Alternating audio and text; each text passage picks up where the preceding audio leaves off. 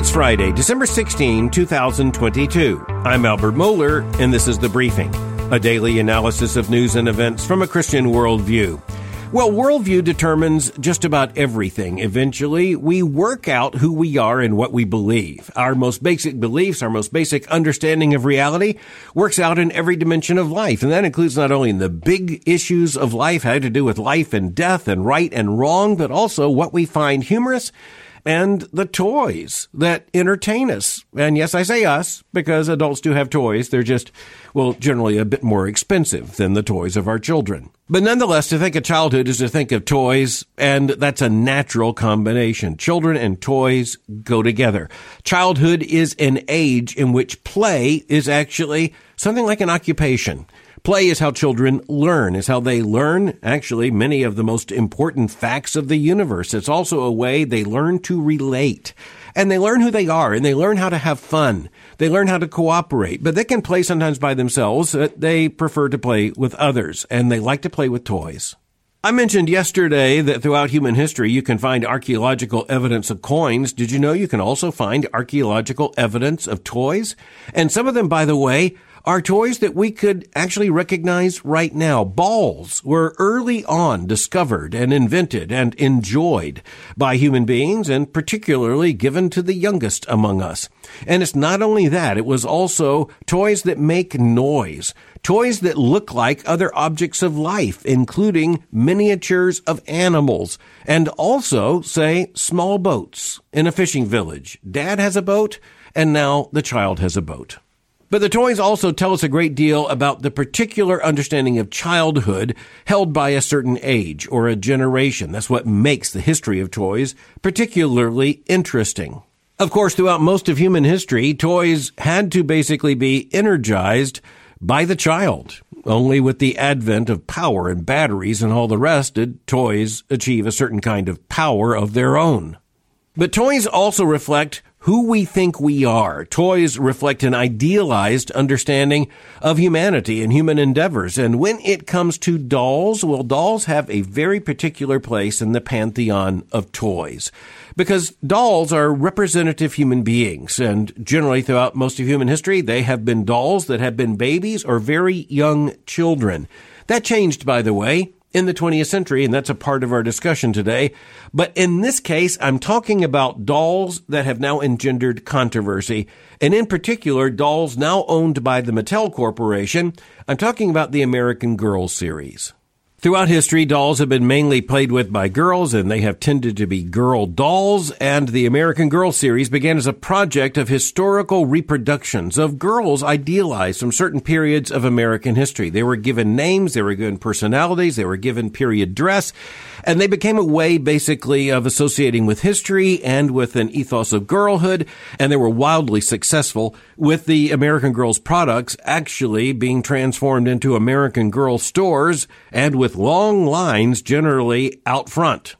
American parents, toy makers discovered, were actually willing to pay far more than had been known before for dolls for their daughters. And it became something of a mother daughter experience, sometimes going to the store. And the girls would often have a collection of this doll and that doll, and with the appropriate accessories and dress and all the rest. But now that looks so, well, yesterday. As a matter of fact, that line has been known as historical characters, but it is by no means the major focus of the American Girl brand today.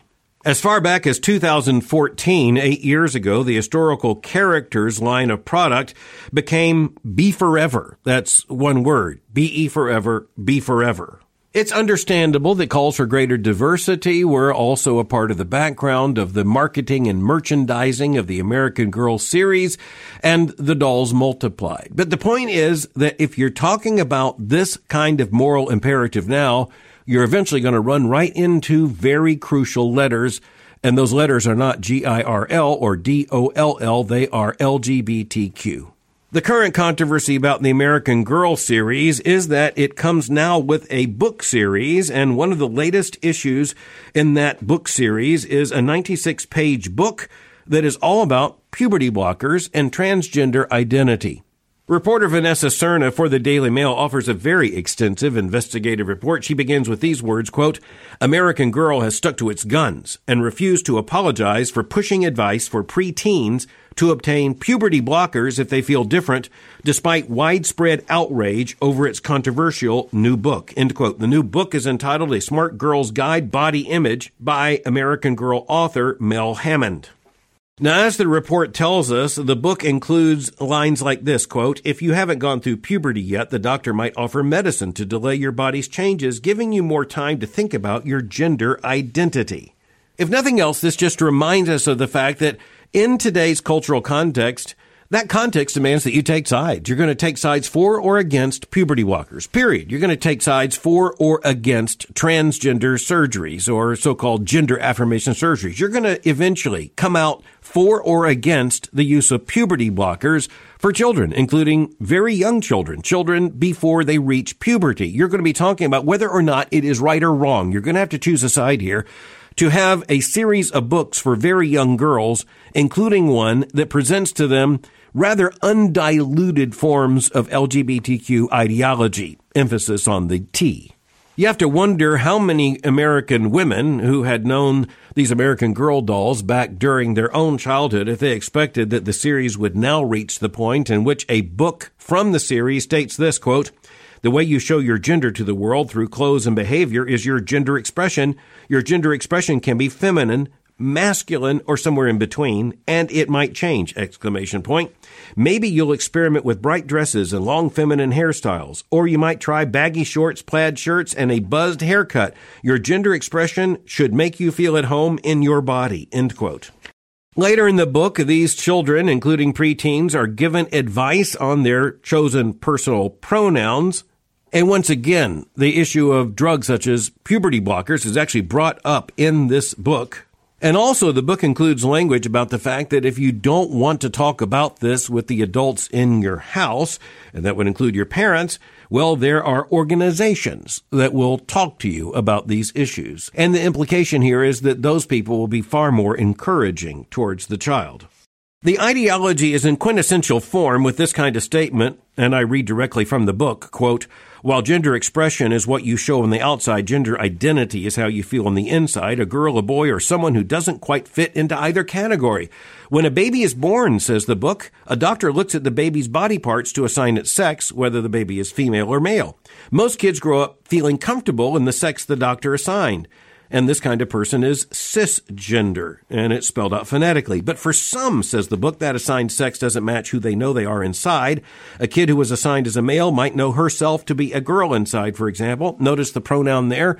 This is not only describing the ideology, this is pushing the ideology. The language of non binary is also explicitly presented to the children who would read this book. I was interested to see a response to this from an author by the name of Bethany Mandel, who writes for Deseret News in Salt Lake City. She's identified as a homeschooling mother of five and a widely published writer on politics, culture, and Judaism. She describes exactly what is reported in the Daily Mail in this new book and the larger approach taken by the American Girl series.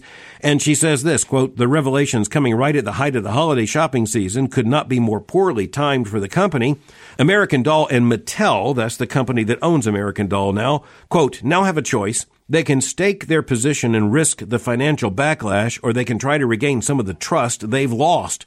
In the coming days, the company's response to the outrage will reveal its decision, and then American parents can shop accordingly. End quote. Now, I appreciate the clarity in that challenge this author has given, but I'll simply suggest that it's coming way too late. Over the last several years, this brand owned by Mattel has been marching progressively to the left and with increased stridency and openness, as you see in this book in the American Girl series. I mention that American Girl as a brand is now owned by Mattel. But Mattel basically rose to prominence in America on another doll. And that doll was named Barbie. And this year, by the way, Mattel brought out the first transgender Barbie. But trust me, Barbie did not start out transgender. There was no question what Barbie was advertising. American parents bought their daughters, at least I think they were buying them for their daughters, the Barbie dolls without recognizing that the doll began in Germany as a very explicit, I'm not going to go any further, a very explicit toy and not for children. Ruth Handler brought the doll to the United States, named the doll Barbie, and with her husband founded the Mattel Corporation. Yes, there's a huge worldview story behind toys, and sometimes even behind toy companies, not to mention individual toys and rather very well known toy brands. We're going to move to questions, but it is really important that we recognize that there's a battle for the hearts and minds, for the eyes and the imaginations of our children, and at Christmas with toys so much apart, of the cultural conversation about Christmas, we need to understand that there are those who are seeking to inform our children and to form our children, your children, with the toys they are trying to sell you for your children and with the product lines that are associated with those toys. They're going after the hearts and minds of America's children. And millions of Americans, including countless American Christians, probably don't want to think about that kind of cultural dimension, that kind of moral dimension, that kind of worldview dimension when it comes to something that should be as innocuous as a doll. But these days in modern America, nothing is inherently innocuous, and that comes as a warning to us all. Buyer beware. When it comes to the American Girl series, they're trying to sell a lot more than a doll. Trust me on this. Next, we're going to turn to questions, and in particular to questions that focus on Christmas. Some of these are new, some of these, even as they're sent in by listeners, are kind of recurring questions. And some of them are particularly sweet. For instance, a question that came in from Judah, age three, asking, Why did it take God so long to send baby Jesus? Well, you know, Judah, that's very much a part of the Christmas story. The people looking for Jesus and praying for Jesus and waiting for Jesus had to wait a very, very long time. And I think you can understand that sometimes we want something even more when we have to wait for it. We understand just how important it is, just how much we want that day to come. And Judah, there is a verse in the Bible. It's Galatians chapter 4, verse 4. And we're told, But when the fullness of time had come, God sent forth his son, born of a woman, born under the law, to redeem those who were under the law, that we might receive the adoption as sons. You know, Judah, what God is telling us here is that he sent Jesus at just the right time. Certain things had to happen in order that when Jesus came, we would know who he is. God knew exactly when that time was, and He just told His people to pray for the coming of this baby, to wait for the coming of this baby, to be ready for the coming of this baby. And He told us some things about this baby, including the fact that this baby would be born in the town of Bethlehem, which Jesus was, just as God had said. Now, Judah, I'm going to guess that sometimes it's hard for you to wait for things. I just want to tell you that grown ups sometimes have a hard time waiting too. And you ask a really good, a really sweet question why did God's people have to wait so long for God to send Jesus? And the answer is it is because God, who loves us more than we can even understand, knew exactly when to send Jesus to save us from our sins. But next, a question that recurred this year. Several people sent it in, and it has to do with Christmas Eve coming on Saturday night and Christmas thus coming on the Lord's Day on Sunday. And the question is, when should churches meet? One form of the question was this Should churches gather on both Christmas Eve and Christmas Day this year? Well, that requires us to think for just a moment. And I think it's probably best that we start at the end of the question and move backwards. So we do know this. The one thing that is made clear in scripture is that God's people gather on the Lord's day. So that means on Sunday. That means Christmas day. And so, yes, local congregations should meet on the Lord's Day, not because it's Christmas Day, but because it's the Lord's Day. But moving backwards, this form of the question said, should churches gather on both Christmas Eve and Christmas Day?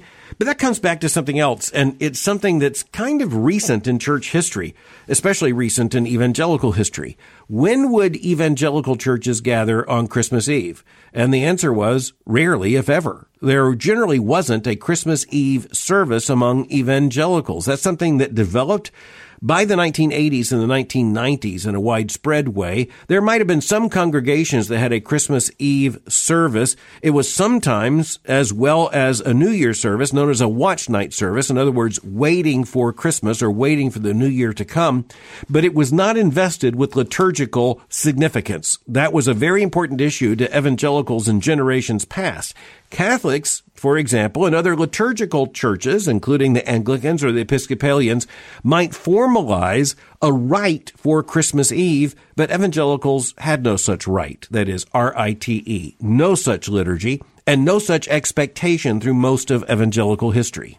Now, let's be clear. There's absolutely nothing wrong with an evangelical congregation having a Christmas Eve service. As a matter of fact, there's something right about it in the same way that evangelicals out of a Reformation impulse often avoided rather assiduously Good Friday services because that appeared to be something like a Catholic Mass, and that's a different thing entirely. The reality is that there's nothing wrong with having a Good Friday service on the Friday before what is celebrated as the Sunday of Resurrection. We know that every Sunday celebrates the resurrection. There's nothing wrong with having a festival of the resurrection. There's nothing wrong with having a festival of the incarnation that we know as Christmas. There's nothing wrong with a Christmas Eve service, regardless of the day of the week on which Christmas Eve falls.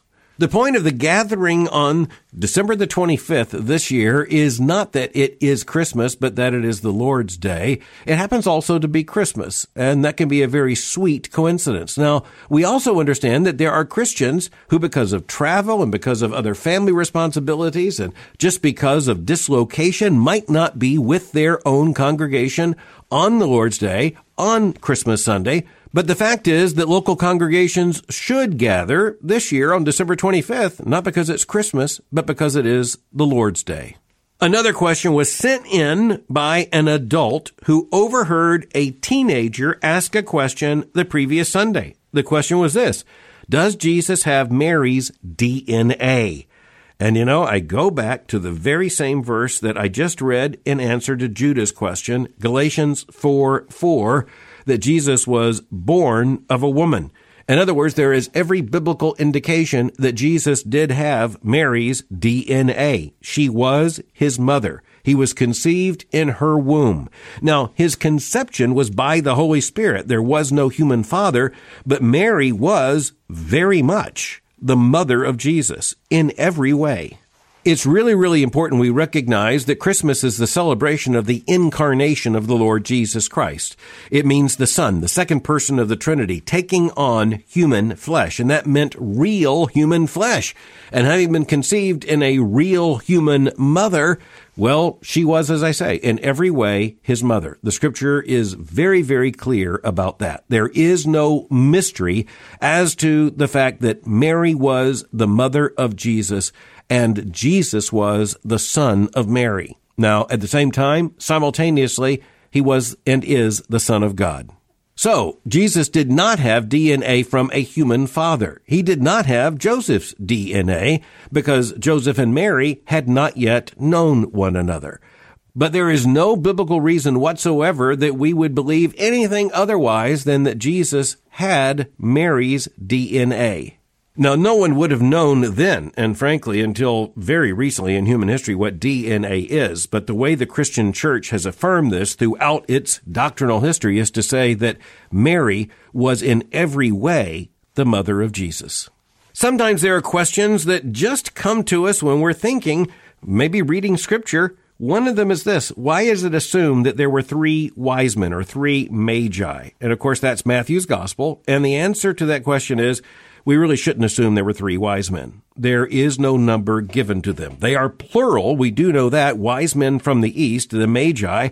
But even as they came because they saw the star and knew at least in part the meaning of that star, and they came because of the birth of a king, a king signaled by that star, and they came to give gifts to that king of gold and frankincense and myrrh. And by the way, those were royal gifts. This was a set of gifts to be given to a king that would have been immediately understood by by all there in that part of the world in the first century.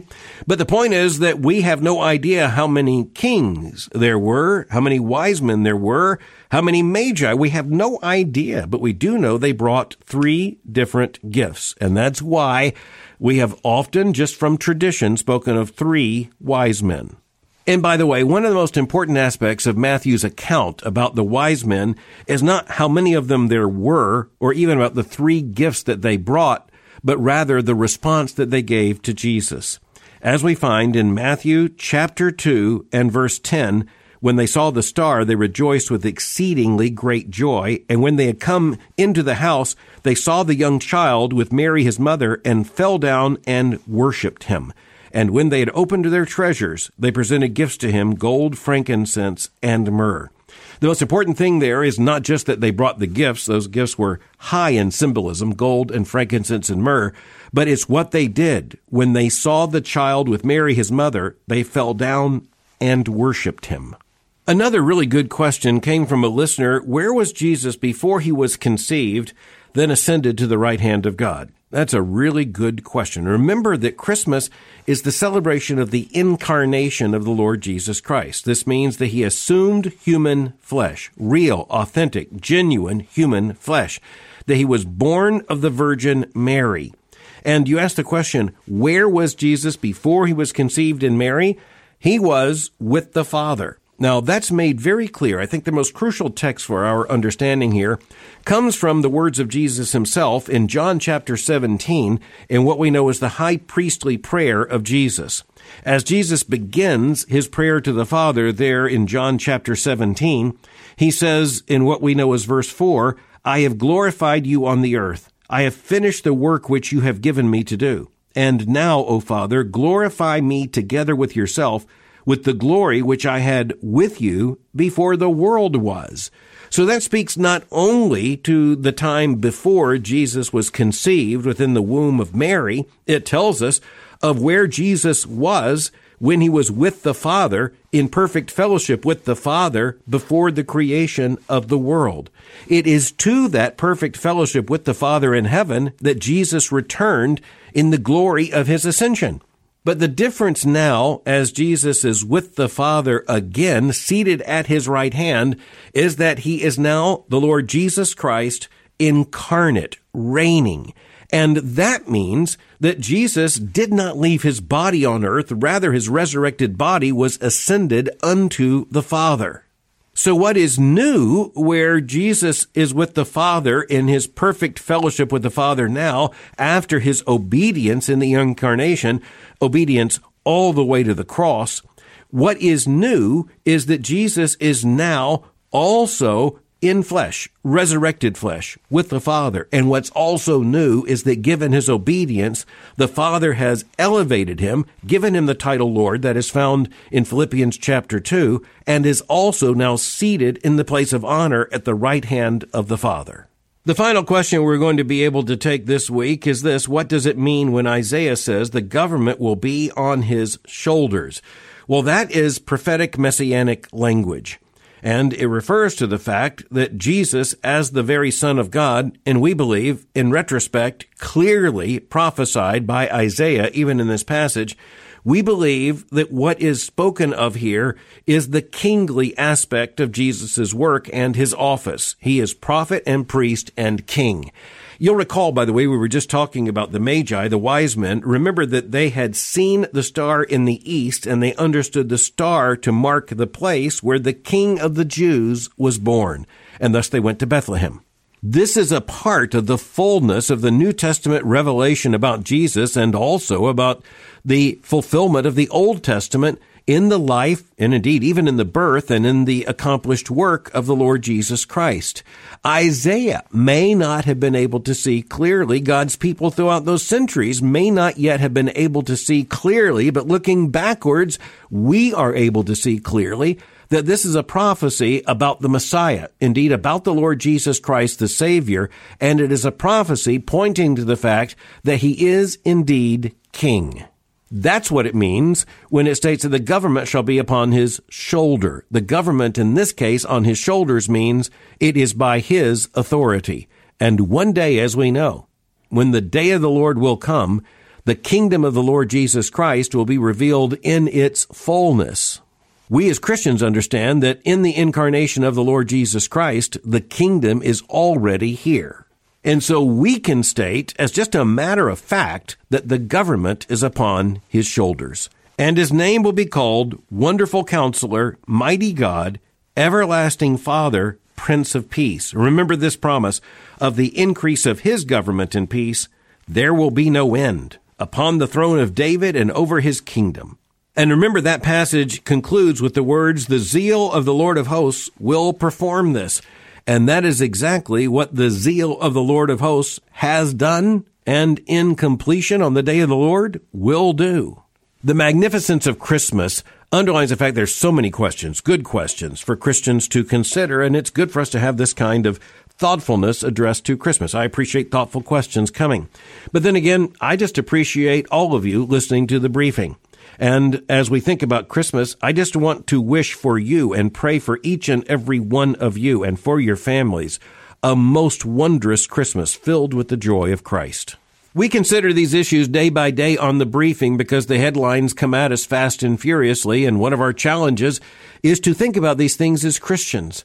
But you know, there also comes a moment when we need to think about other things, and we need to give priority to stepping back from some of these headlines for a few days in order to focus on things eternal. And that's exactly why families join together. It's exactly why congregations join together. It's exactly why it is right and proper to make Christmas and the celebration of the incarnation of the Lord Jesus Christ, the glorious birth of Christ in Bethlehem, to make this a focus here as the year comes to an end.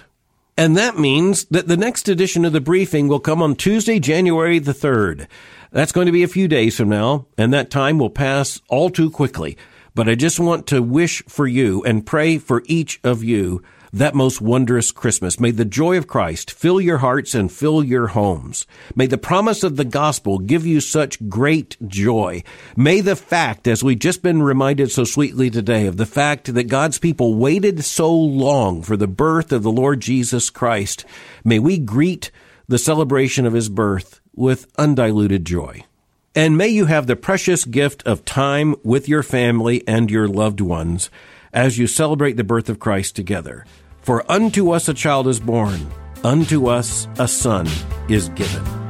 Merry Christmas. Thanks for listening to The Briefing. For more information, go to my website at albertmohler.com. You can follow me on Twitter by going to twitter.com forward slash Albert for information on the Southern Baptist Theological Seminary, go to sbts.edu. For information on Boyce College, just go to boycecollege.com. Lord willing, I'll meet you again on Tuesday, January 3rd, 2023, for the briefing.